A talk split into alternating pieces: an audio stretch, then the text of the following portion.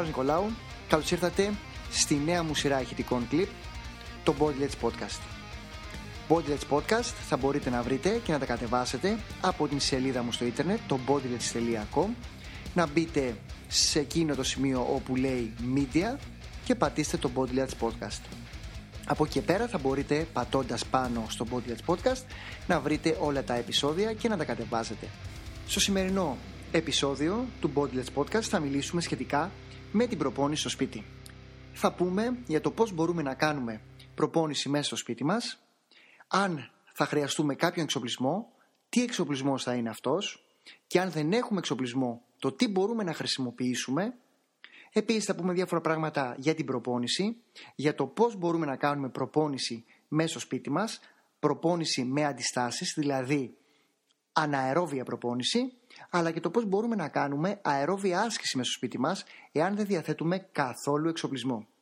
Ξεκινάμε να πούμε για το τι εξοπλισμό θα χρειαστεί να χρησιμοποιήσουμε για μέσα στο σπίτι μας όταν θέλουμε να κάνουμε προπόνηση. Έχω χωρίσει τον εξοπλισμό τον οποίο θα χρειαστούμε σε δύο κατηγορίες. Στον ελάχιστο εξοπλισμό, όπου περιλαμβάνει ένα λάστιχο προπόνησης, το οποίο αυτό το λάστιχο μπορεί να είναι το κλασικό το οποίο έχει κάποιες λαβές, τις, τα κλασικά λάστιχα που έχουν τις λαβές, αλλά και τα στρογγυλωμένα λάστιχα, τα λεγόμενα loop, τα οποία εγώ τα θεωρώ ακόμα πιο ιδανικά για την προπόνηση μέσω σπίτι. Ένα άλλο το οποίο μπορούμε να χρησιμοποιήσουμε, όπου περιλαμβάνεται στον ελάχιστο εξοπλισμό το οποίο θα μπορούμε να χρησιμοποιήσουμε για προπόνηση μέσω σπίτι, είναι ένα μονόζυγο πόρτας. Μονόζυγα πόρτας υπάρχουν δύο ειδών. Υπάρχουν αυτά τα οποία σφίγγουν και τα βάζουμε από τη μία άκρη στην άλλη, στην κάσα της πόρτας, τα οποία δεν τα συνιστώ, διότι άμα τα σφίξεις πάρα πολύ μπορεί να δημιουργήσει πρόβλημα στην κάσα της πόρτας και να κάνει κάποιο μικρό ράγισμα. Και υπάρχουν και τα άλλα τα μονόζυγα, τα οποία έχουν και κάποιες λαβές, τα οποία μπορεί να χρησιμοποιηθούν έτσι ώστε να κάνουμε κάποια push-ups, κάποιες βυθίσεις κεφάλων. Αυτά είναι πιο ιδανικά, γιατί μπαίνει πάρα πολύ εύκολα, βγαίνει πάρα πολύ εύκολα και μπορούμε επιπλέον να το χρησιμοποιήσουμε αυτό και για να κάνουμε push-ups και βυθίσεις τρικεφάλων. Δηλαδή να χρησιμοποιηθεί 2 σε 1. Το τρίτο το οποίο θα χρησιμοποιήσουμε και θα χρειαστούμε στον ελάχιστο εξοπλισμό μας είναι οι μάντες. Οι μάντες προπόνησης. Τους ημάντες προπόνησης μπορούμε να τους χρησιμοποιήσουμε βάζοντάς τους στην πόρτα. Υπάρχει ένας ειδικός εξοπλισμός ο οποίος μπαίνει πίσω από την πόρτα και κλείνοντας την πόρτα έτσι αυτό σφραγίζει δυνατά και μπορούμε να το χρησιμοποιήσουμε για να κάνουμε κάποιες ασκήσεις με το βάρος σώματός μας.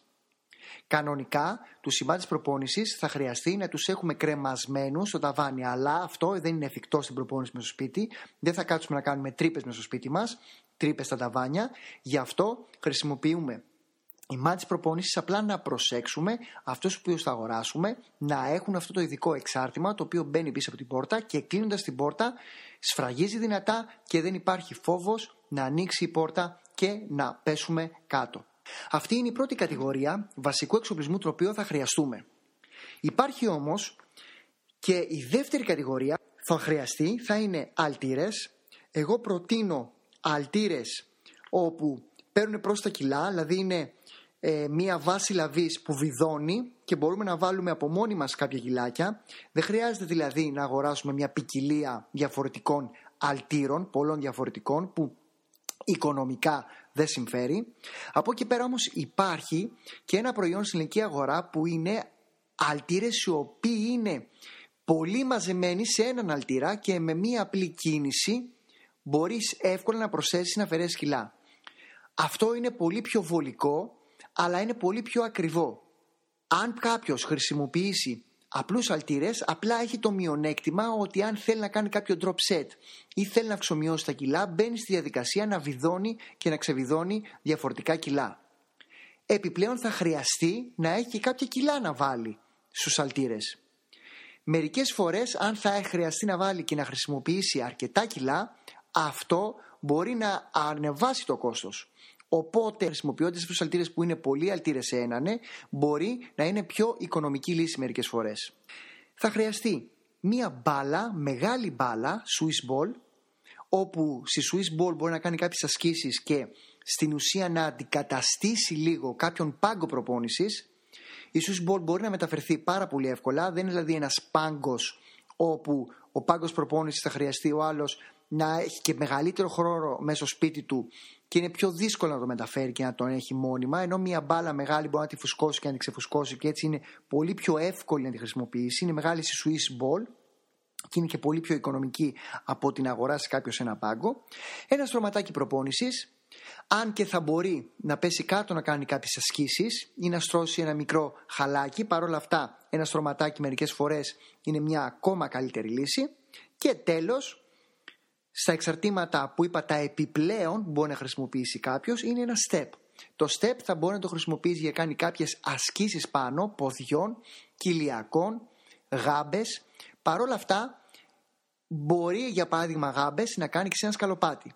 Αλλά ένα στεπάκι δημιουργεί ένα πρόσθετο εξοπλισμό που μπορεί ο άλλος να κάνει περισσότερες ασκήσεις και να τον ευολέψει πολύ περισσότερο. Τώρα θα πούμε για το τι μπορούμε να χρησιμοποιήσουμε μέσα στο σπίτι μας σαν εξοπλισμό εάν δεν έχουμε καθόλου εξοπλισμό ή δεν θέλουμε να διαθέσουμε τίποτα απολύτως χρηματικό ποσό εννοώ για να πάρουμε εξοπλισμό.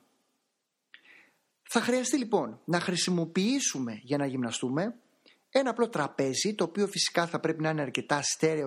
Επίσης δύο καρέκλες, πατάκια πατώματος. Τα πατάκια πατώματος τι είναι, είναι αυτά τα οποία χρησιμοποιούνται για ξεσκόνισμα και ειδικά αν κάποιος έχει παρκέ κάτω ή πλακάκι μπορεί να κάνει κάποιες ασκήσεις επειδή γλιστράει το πόδι, το χέρι, χρησιμοποιώντας αυτό το πατάκι. Και είναι πάρα πολύ χρήσιμο να κάνει ιδιαίτερα στα push-ups και ιδιαίτερα στα πόδια των δικεφάλων πίσω. Κάτι άλλο επίσης που θα χρησιμοποιήσουμε είναι ένα σκουπόξυλο, το οποίο αυτό το σκουπόξυλο πρέπει να είναι αρκετά στιβαρό, έτσι ώστε να μην σπάσει. Θα το χρησιμοποιήσουμε για να μπορεί να κάνει κάποιος inverted row, δηλαδή άσκηση πλάτης. Και τέλος θα μπορεί να χρησιμοποιήσει κάποιες τσάντες, κάποια σακίδια τα οποία μπορεί να τα γεμίσει με κάποια πράγματα μέσα για να υπάρχει μία πρόσθετη αντίσταση και τέλος θα μπορεί να χρησιμοποιήσει και δύο εξάδες από μπουκάλια νερό, τα μεγάλα μπουκάλια νερό, όπου μπορεί να τα χρησιμοποιήσει αυτά ως μία επιπλέον αντίσταση πρόσθετο βάρος. Η προπόνηση λοιπόν με αντιστάσεις, γιατί γίνεται πάρα πολλή λόγος για το κατά πόσο η προπόνηση μέσα στο σπίτι θα είναι αποτελεσματική, ε, και αν κάποιος θα έχει κάποιο καλό αποτέλεσμα, εάν κάποιος την κάνει με αρκετή ένταση, διάρκεια και συχνότητα, θα έχει ένα πάρα πολύ καλό αποτέλεσμα. Περισσότερα από αυτά θα μπορείτε να τα δείτε στο βίντεο μου στο YouTube. Στο YouTube μπορείτε να με βρείτε σαν Πάρης Νικολάου το κανάλι μου, όπου εκεί πέρα αναφέρομαι αναλυτικά σε αυτούς τους παράγοντες. Αλλά θα πούμε και εδώ πέρα διάφορα πράγματα σχετικά με αυτό. Πάμε στην ένταση για να έχει κάποιος καλό αποτέλεσμα, όποια προπόνηση και να κάνει με αντιστάσεις, θα πρέπει να βάλει υψηλή ένταση στην προπόνησή του. Για να υπάρχει υψηλή ένταση στην προπόνηση, δεν θα πρέπει οι επαναλήψεις οποίες εκτελεί να μπορεί να τις εκτελεί εύκολα πάνω από 20-25. Δηλαδή, αν κάνουμε μία άσκηση πάρα πολύ εύκολα και βγάλουμε 25-30 επαναλήψεις, η αντίσταση δεν είναι αρκετή έτσι ώστε να μπορεί να μας βοηθήσει στη μική μας ανάπτυξη. Οπότε πρέπει να φροντίσουμε όποια άσκηση και να κάνουμε μέσα στο σπίτι μας να γίνεται με τέτοιον τρόπο έτσι ώστε η ένταση και οι επαναλήψεις που θα κάνουμε να μην ξεπερνούν τις 25 με 30 max. Η διάρκεια τώρα της προπόνησής μας θα πρέπει να είναι παρόμοια με τη διάρκεια της προπόνησης όπου κάναμε στο γυμναστήριο.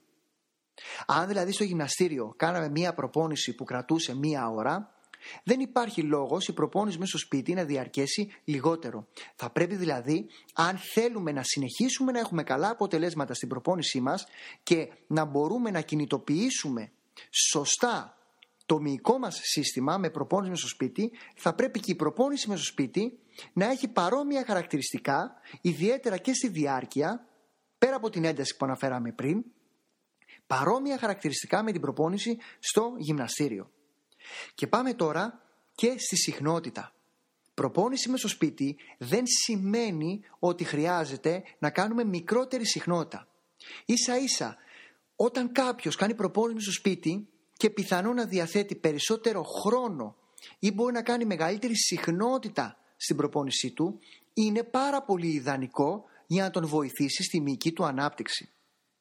Αν δηλαδή κάναμε μία προπόνηση με συχνότητα τέσσερις φορές τη βδομάδα στο γυμναστήριο, πάλι δεν υπάρχει λογική να κάνουμε λιγότερες με στο σπίτι. Θα πρέπει τουλάχιστον να κάνουμε τέσσερις πάλι προπονήσεις μέσα στο σπίτι για να έχουμε παρόμοια αποτελέσματα με αυτά που αν θα πηγαίναμε στο γυμναστήριο. Ένα άλλο βασικό το οποίο θα ήθελα να αναφέρω εδώ πέρα είναι ότι θα πρέπει να ξεχωρίσουμε την αερόβια από την αναερόβια άσκηση. Προπόνηση στο σπίτι δεν σημαίνει πέφτω μόνο, κάνω λίγο push-ups, κάνω κάποιες αθλητικές, πολυμυϊκές ασκήσεις όπως για παράδειγμα είναι τα barbies, οι jumping jacks ή απλές προβολές. Θα πρέπει η προπόνηση που κάνουμε και μέσα στο σπίτι, όπως είπαμε και στην αρχή, για να έχει καλό αποτέλεσμα να προσωμιάζει την προπόνηση που κάνουμε στο γυμναστήριο. Άρα έχουμε μυϊκούς στόχους στην προπόνησή μας, δηλαδή να δουλέψουμε αναερόβια και να φτάνουμε σε εξάντληση έτσι ώστε να έχουμε αποτέλεσμα μυϊκό στην προπόνησή μας και από εκεί και πέρα άλλο η αεροβιάσκηση όπου θα κάνουμε για να κάψουμε λίπος και θερμίδες. Δεν σημαίνει προπόνηση με στο σπίτι ότι θα κάνω μόνο jumping jacks, ότι θα κάνω απλούς κοιλιακούς μόνο και όλες μου οι ασκήσεις θα είναι σε στήλα αερόβιο. Αν τις κάνω αυτές τις ασκήσεις είναι πολύ καλές από το να μην κάνω τίποτα, αλλά εάν κάποιος θέλει να έχει καλό αποτέλεσμα και παρόμοιο με το γυμναστήριο, θα πρέπει η προπόνηση στο σπίτι και το ξαναλέω και το τονίζουμε να προσωμιάζει την προπόνηση στο γυμναστήριο. Άρα ξεχωρίζω την αερόβια προπόνηση από την αναερόβια προπόνησή μας. Για το πώς θα κάνουμε αερόβια θα μιλήσουμε σε λίγο, όπου θα πούμε αναλυτικά και το πώς μπορούμε να κάνουμε αερόβια και πότε θα χρειαστεί να κάνουμε την αερόβια μας. Τέλος, είναι πάρα πολύ σημαντικό για να έχει κάποιος αποτέλεσμα με την προπόνηση μέσα στο σπίτι, να την αλλάζει την προπόνησή του, να μην κάνει συνέχεια τις ίδιες ασκήσεις και να έχει μία διαβάθμιση σε αυτό το οποίο κάνει. Για την αλλαγή δεν σημαίνει ότι επειδή δεν έχω μεγάλο εξοπλισμό και επειδή δεν έχω πολύ μεγάλη ποικιλία στις ασκήσεις, δεν σημαίνει ότι δεν υπάρχουν τρόποι έτσι ώστε κάποιος να μπορεί να κάνει αλλαγές στην προπόνησή του. Δεν είναι μόνο οι ασκήσεις ή οι επαναλήψεις που μπορούμε να αλλάξουμε σε ένα πρόγραμμα προπόνησης. Υπάρχουν πάρα πολλοί άλλοι παράγοντες που αν τους επηρεάσουμε και τους αλλάξουμε με κατάλληλο τρόπο θα έχουμε ένα πάρα πολύ καλό αποτέλεσμα και θα δώσουμε ένα διαφορετικό έριθμο στο σώμα μας έτσι ώστε να συνεχίσει να αναπτύσσεται. Και η διαβάθμιση είναι επίσης πάρα πολύ σημαντικός παράγοντας. Αν θέλουμε να έχουμε αλλαγές στην προπόνησή μας, αν θέλουμε να βλέπουμε μυϊκά αποτελέσματα και να μην υπάρχει σταθεροποίηση σε αυτό το οποίο κάνουμε, θα πρέπει να υπάρχει μία διαβάθμιση και μία αύξηση της έντασης με διάφορους τρόπους από εβδομάδα σε εβδομάδα για να συνεχίσει το σώμα μας να έχει καλά αποτελέσματα. Αλλιώς θα προσαρμοστεί σε αυτό το, οποίο, το ερέθισμα το οποίο δέχεται και δεν θα συνεχίσει να έχει καλά αποτελέσματα. Η προπόνηση στο σπίτι, επειδή δεν διαθέτει τον μεγάλο εξοπλισμό, τη μεγάλη ποικιλία όπου έχει ένα γυμναστήριο θα πρέπει να γίνει με πολύ μεγάλη αυτοσυγκέντρωση. Θα πρέπει οι επαναλήψεις να εκτελούνται με τέτοιον τρόπο έτσι ώστε να έχει αποτέλεσμα. Θα πρέπει να εκτελούνται με τέτοιον τρόπο που να έχουμε πολύ καλό mind-muscle connection, δηλαδή τη σύνδεση του μυαλού με του σώματος. Έτσι εκτελώντας επαναλήψεις, εκμεταλλευόμενοι όλο το εύρος κίνησης σε όσες ασκήσεις υπάρχουν, νιώθοντας την σύσπαση και την αργή διάταση σε κάθε άσκηση, μόνο και τότε θα έχουμε καλά αποτελέσματα κατά τη διάρκεια της προπόνησής μας. Αν δηλαδή στο γυμναστήριο ήμασταν πολύ συγκεντρωμένοι στην προπόνησή μας και νιώθαμε τις επαναλήψεις, όταν τώρα κάνουμε προπόνηση μέσα στο σπίτι θα πρέπει να είμαστε ακόμα πιο συγκεντρωμένοι. Δεν έχουμε την πολύ μεγάλη ποικιλία ασκήσεων, ούτε μπορούμε να χρησιμοποιήσουμε πολύ μεγάλα βάρη δεν μπορούμε να έχουμε πολύ μεγάλη εξωτερική αντίσταση. Οπότε πρέπει με κάποιο τρόπο να κάνουμε να φανούν τις επαναλήψεις πιο δύσκολες. Αυτό έχει να κάνει και με συστήματα προπόνησης που μπορούμε να χρησιμοποιήσουμε και να τα εντάξουμε μέσα στην προπόνησή μας, αλλά και με το πώς εκτελείται κάθε επανάληψη, το τέμπο της εκτέλεσης κάθε άσκησης. Ένα άλλο το οποίο είναι πολύ σημαντικό να τονίσουμε είναι ότι θα πρέπει στην προπόνηση μέσα στο σπίτι μας να μπορούμε να κρατήσουμε την ίδια ώρα ακριβώς που κάναμε προπόνηση και να πηγαίνουμε να κάνουμε την προπόνησή μας όπως ακριβώς πηγαίναμε και στο γυμναστήριο. Δηλαδή, αν πηγαίναμε τέσσερις φορές τη εβδομάδα, έξι ώρα το απόγευμα, θα πρέπει και πάλι η προπόνηση που θα κάνουμε μέσα στο σπίτι μας να την κάνουμε τέσσερις φορές τουλάχιστον τη βδομάδα και στις έξι ώρα πάλι. Δεν σημαίνει μέσα στο σπίτι ότι όταν κάνουμε προπόνηση χρειάζεται να διακόπτουμε την προπόνησή μας, να ανοίγουμε την τηλεόραση, να απαντάμε στα κινητά, να βλέπουμε ε, τα email μας. Θα πρέπει να γίνει πολύ στοχευμένα η προπόνηση και κάτω από την ίδια ένταση και την ίδια αυτοσυγκέντρωση. Όπως δηλαδή θα είμαστε στο γυμναστήριο και θα βάλουμε τα ακουστικά μας για παράδειγμα και θα κάνουμε πολύ μεγάλη ένταση στην προπόνησή μας, έτσι θα πρέπει να είμαστε συγκεντρωμένοι ακριβώς και μέσα στο σπίτι. Καλό είναι να αποκλειστούμε λίγο από το εξωτερικό περιβάλλον, να μην δεχόμαστε δηλαδή ερεθίσματα όπως είμαστε και στο γυμναστήριο και να κάνουμε δυνατά την προπόνησή μας. Αλλιώς δεν θα έχει αποτέλεσμα αυτό το οποίο κάνουμε. Είπαμε διάφορα πράγματα σχετικά με το πώς κάνουμε την προπόνησή μας με αντιστάσεις, αλλά ανέφερα σε ένα από αυτά τα οποία είπαμε πριν, σχετικά με την αερόβια προπόνηση. Αερόβια λοιπόν προπόνηση, αν δεν έχουμε καθόλου εξοπλισμό, που αυτό προτείνω, δεν χρειάζεται δηλαδή να τρέχουμε τώρα να αγοράζουμε ποδήλατα και να αγοράζουμε διαδρόμους ή άλλα αερόβια μηχανήματα, θα μπορούμε να κάνουμε κάποιες πολυμικές ασκήσεις με το βάρος του σώματός μας μέσα σε ένα πάρα πολύ μικρό χώρο, σε ένα πάρα πολύ μικρό δωμάτιο, χωρίς να χρειαστούμε καθόλου με καθόλου εξοπλισμό. Στόχος της αερόβιας προπόνησης, όπως προτείνω πάρα πολλά χρόνια, είναι να μπορούμε να ανεβάσουμε τους παλμούς μας και να κάνουμε διαλυματικά την αερόβια άσκηση. Θα χρειαστεί η αερόβια μας άσκηση να περιλαμβάνει κάποια σημεία υψηλής έντασης και κάποια σημεία χαμηλότερης έντασης. Αυτή είναι η λεγόμενη διαλυματική αερόβια άσκηση. Δεν χρειάζεται να κάνουμε πολύ μεγάλη διάρκεια αερόβιας άσκησης όταν μπαίνουμε να κάνουμε διαλυματική αερόβια άσκηση. Το ιδανικότερο είναι να ξεχωρίσουμε την αερόβια άσκηση από την προπόνηση με αντιστάσεις. Αυτό το λέω πάρα πολλά χρόνια. Άρα αερόβια άσκηση καλό να κάνουμε ή σε διαφορετικές μέρες ή σε διαφορετικές ώρες από την προπόνηση με αντιστάσεις. Δεν χρειάζεται να μπερδεύουμε και να μπλέκουμε στην ίδια προπονητική μονάδα και αναερόβια και αερόβια άσκηση. Οπότε προτείνω αερόβια άσκηση σε διαφορετικές ώρες ή διαφορετικές μέρες. Αν κάποιος φυσικά όμως δεν έχει την πολυτέλεια και την δυνατότητα να κάνει σε διαφορετικές μέρες αερόβια άσκηση, τότε προτείνω να ξεκινήσει με ένα ζέσταμα 5 λεπτών στην αρχή αερόβιας άσκησης, όχι όμως πολύ χαμηλής έντασης, μέτριας πως υψηλής και στο τέλος άλλα 10 λεπτά διαλυματικής υψηλής έντασης αερόβια άσκηση μετά το τέλος της προπόνησης του με αντιστάσεις. Ας δούμε τώρα για το πώς μπορούμε να οργανώσουμε αερόβια άσκηση και αναερόβια άσκηση με στο σπίτι μας. Εγώ προτείνω σαν αναερόβια άσκηση κάποιος να κάνει 3 με 5 προπονήσεις όλου του σώματος μέσα στη βδομάδα οπότε θα δώσει ένα ερέθισμα και μια συχνότητα ερεθίσματος ικανή έτσι ώστε να μπορεί να κινητοποιηθεί ο μυϊκός ιστός επειδή δεν έχουμε τη μεγάλη ποικιλία ασκήσεων και όπως είπαμε εξωτερική αντίσταση δεν μπορούμε να χρησιμοποιήσουμε πάρα πάρα πολλά βάρη ή την ποικιλία των κιλών το οποίο θα χρησιμοποιήσουμε σε ένα γυμναστήριο θα πρέπει να αυξηθεί τουλάχιστον η συχνότητα του ερεθίσματος. Αυξάνοντας λοιπόν τη συχνότητα του ερεθίσματος και προπονώντας όλο μας το σώμα κάθε φορά σε κάθε προπόνηση αυτό αυτομάτως θα αυξήσει την πρωτεϊνοσύνθεση και συνεπώς θα αυξήσει έτσι και το μυϊκό μας ιστό. Οπότε για παράδειγμα αν κάποιος θέλει να κάνει τέσσερις προπονήσεις με αντιστάσεις καλό είναι να κάνει σε διαφορετικές μέρες άλλες δύο με τρεις αερόβιες προπονήσεις.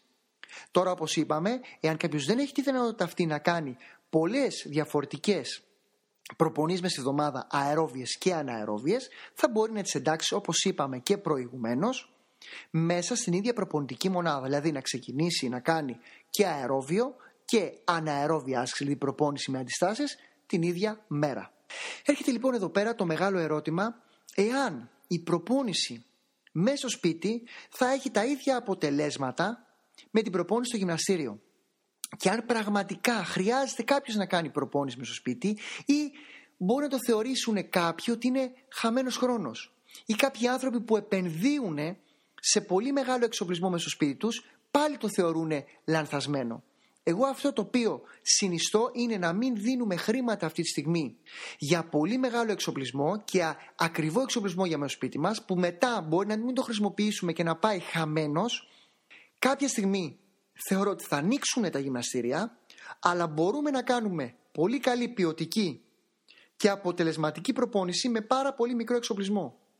Δείτε την αρχή στο podcast όπου αναφέρομαι στον ελάχιστο εξοπλισμό το οποίο μπορεί να χρειάζεται κάποιος και στο πιο εξειδικευμένο.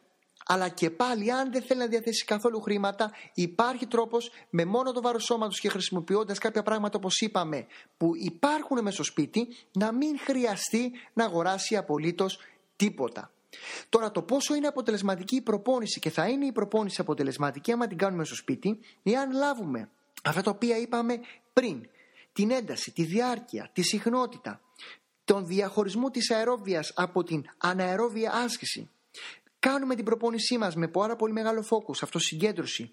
Αλλάζουμε την προπόνηση που κάνουμε στο σπίτι και υπάρχει και μία συνεχόμενη διαβάθμιση, κάποιος θα συνεχίσει να έχει καλό αποτέλεσμα. Μην ξεχνάμε ότι κάνοντας προπόνηση μες στο σπίτι θα δουλέψουμε κάποιες ασκήσεις, οποίες δεν είχαμε συνηθίσει να τις κάνουμε στο γυμναστήριο. Είναι διαφορετικές γωνίες όλες αυτές. Επίσης, οι επαναλήψεις επειδή μπορεί να αλλάξουν από αυτές τις οποίες συνηθίζαμε να κάνουμε στο γυμναστήριο, είναι ένα διαφορετικό κίνητρο και ένα διαφορετικό ερέθισμα όλο αυτό. Εάν επίσης κρατήσουμε μια υψηλή συχνότητα ερεθίσματος, θα μας βοηθήσει επιπλέον στην πρωτεϊνοσύνθεση. Όλα αυτά τα διαφορετικά ερεθίσματα, η διαφορετική συχνότητα, οι διαφορετικές ασκήσεις, οι διαφορετικές γωνίες, όλα αυτά θα είναι ένα τελείως διαφορετικό ερέθισμα όπου για κάποιο χρονικό διάστημα φυσικά και θα έχει αποτελέσματα κάποιος και δεν είναι χαμένος χρόνος. Μην ακούτε αυτά τα οποία κάποιοι υποστηρίζουν και λένε ότι με τίποτα δεν μπορεί να αντικατασταθεί η προπόνηση με αντιστάσεις στο γυμναστήριο με την προπόνηση με στο σπίτι. Φυσικά δεν έχουμε την ποικιλία Φυσικά δεν μπορούμε να έχουμε, να χρησιμοποιήσουμε πάρα πολύ μεγάλα βάρη και να κάνουμε κάποιες βασικές πολύ δυνατές ασκήσεις όπως είναι το σκουότ, η άρση θανάτου που είναι πολύ καλές και απολυσματικές ασκήσεις. Παρ' όλα αυτά όμως, για κάποιο χρονικό διάστημα υπάρχει τρόπος να βάλουμε και ένταση και να έχουμε καλό αποτέλεσμα φυσικά στην προπόνησή μας. Μην ξεχνάτε ότι ο οργανισμός μας και το σώμα μας αντιλαμβάνεται εξωτερικό ερέθισμα. Αντιλαμβάνεται μια εξωτερική αντίσταση. Δεν την καταλαβαίνει ο μης αν αυτή η αντίσταση είναι από μία τροχαλία ή από ένα μηχάνημα ή από καθαρά ελεύθερα βάρη όπως είναι μία μπάρα. Ο οργανισμός καταλαβαίνει κάποια ένταση στο μυϊκό του σύστημα. Αν αυτή τώρα η ένταση είναι επαρκή, γίνεται με τέτοια συχνότητα και με τέτοια ένταση, αυτό εξαρτάται από εμάς και από το πόσο είναι προσεγμένο ένα πρόγραμμα προπόνησης για μέσο σπίτι. Το ξαναλέμε, Προπόνηση στο σπίτι δεν σημαίνει πέφτω, κάνω κάποια πουσαψάκια και κάνω κάποιες αερόβιες ασκήσεις. Η προπόνηση στο σπίτι θέλει να είναι πάρα πολύ καλά επιμελημένη, σύμφωνα με τους στόχους και τις ιδιαίτερες ανάγκες που έχει κάθε ένας ασκούμενος και να κρατάει κάποια βασικά στοιχεία τα οποία θα χρησιμοποιήσουμε και στην προπόνησή μας στο γυμναστήριο. Και αυτά τα στοιχεία θα πρέπει να είναι ανάλογα με τα στοιχεία και ανάλογη η επιβάρυνση που δέχεται το σώμα μας με την επιβάρυνση την οποία ασκούμε εμείς στο σώμα μας κάνοντας μια προπόνηση στο γυμναστήριο. Μόνο και τότε θα έχουμε πάρα πολύ καλά αποτελέσματα στην προπόνησή μας. Μην το βλέπετε σαν δικαιολογία όλο αυτό για να ξεκουραστείτε. Χρειάζεται ξεκούραση. Φυσικά και χρειάζεται ξεκούραση στο σώμα μας και ψυχολογική ύστερα από όλα αυτά τα οποία συμβαίνουν και έχουν κλείσει τα γυμναστήρια. Παρόλα αυτά, εγώ θεωρώ και συνιστώ να ξεσπάσουμε και να το δούμε όλο αυτό σαν κίνητρο και να μπορούμε να γυμναστούμε μέσα στο σπίτι μας. Δεν χρειάζεται να κάτσουμε μόνο μέσα στο σπίτι και να βλέπουμε μόνο τηλεόραση, να βρούμε κίνητρο για αυτοβελτίωση, να βρούμε κίνητρο να μπορούμε να κάνουμε δυνατά την προπόνηση και να αισθανόμαστε καλά.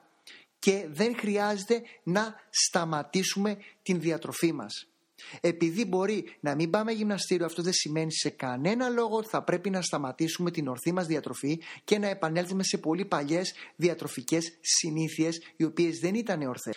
Ήταν λοιπόν ένα podcast όπου ελπίζω να σας έδωσα κάποια tips και κάποιες γενικές κατευθύνσεις για το πώς θα χρειαστεί να βλέπουμε την προπόνηση μέσα στο σπίτι οτιδήποτε θέλετε μπορείτε να μου στείλετε κάποιο email το οποίο θα το βρείτε στο site μου το bodylets.com μην ξεχνάτε να με ακολουθήσετε στα μέσα κοινωνικής δικτύωσης στο facebook και το instagram. Στο facebook θα με βρείτε ως Πάρης Νικολάου ενώ στο instagram θα με βρείτε ως Πάρης Νικολάου Fit. Και να κάνετε εγγραφή στο κανάλι μου στο youtube όπου θα βρείτε πάρα πολλά βίντεο σχετικά με προπόνηση διατροφή και χρήση συμπληρωμάτων διατροφής Αυτά από μένα είναι. Θα ακολουθήσουν κάποια podcast τα οποία θα μπορείτε να κατεβάσετε στο κινητό σας και να τα ακούτε καθώς πηγαίνετε στη δουλειά σας ή στα ακουστικά σας. Μέχρι το επόμενο επεισόδιο εύχομαι να είστε όλοι καλά, εύχομαι να σας βοήθησε με αυτά τα οποία σας είπα και συνεχίζουμε δυνατά, συνεχίζουμε να κάνουμε προπόνηση, συνεχίζουμε να κάνουμε καλή διατροφή, συνεχίζουμε να σκεφτόμαστε θετικά. Μέχρι το επόμενο podcast να είστε όλοι καλά. Γεια σας!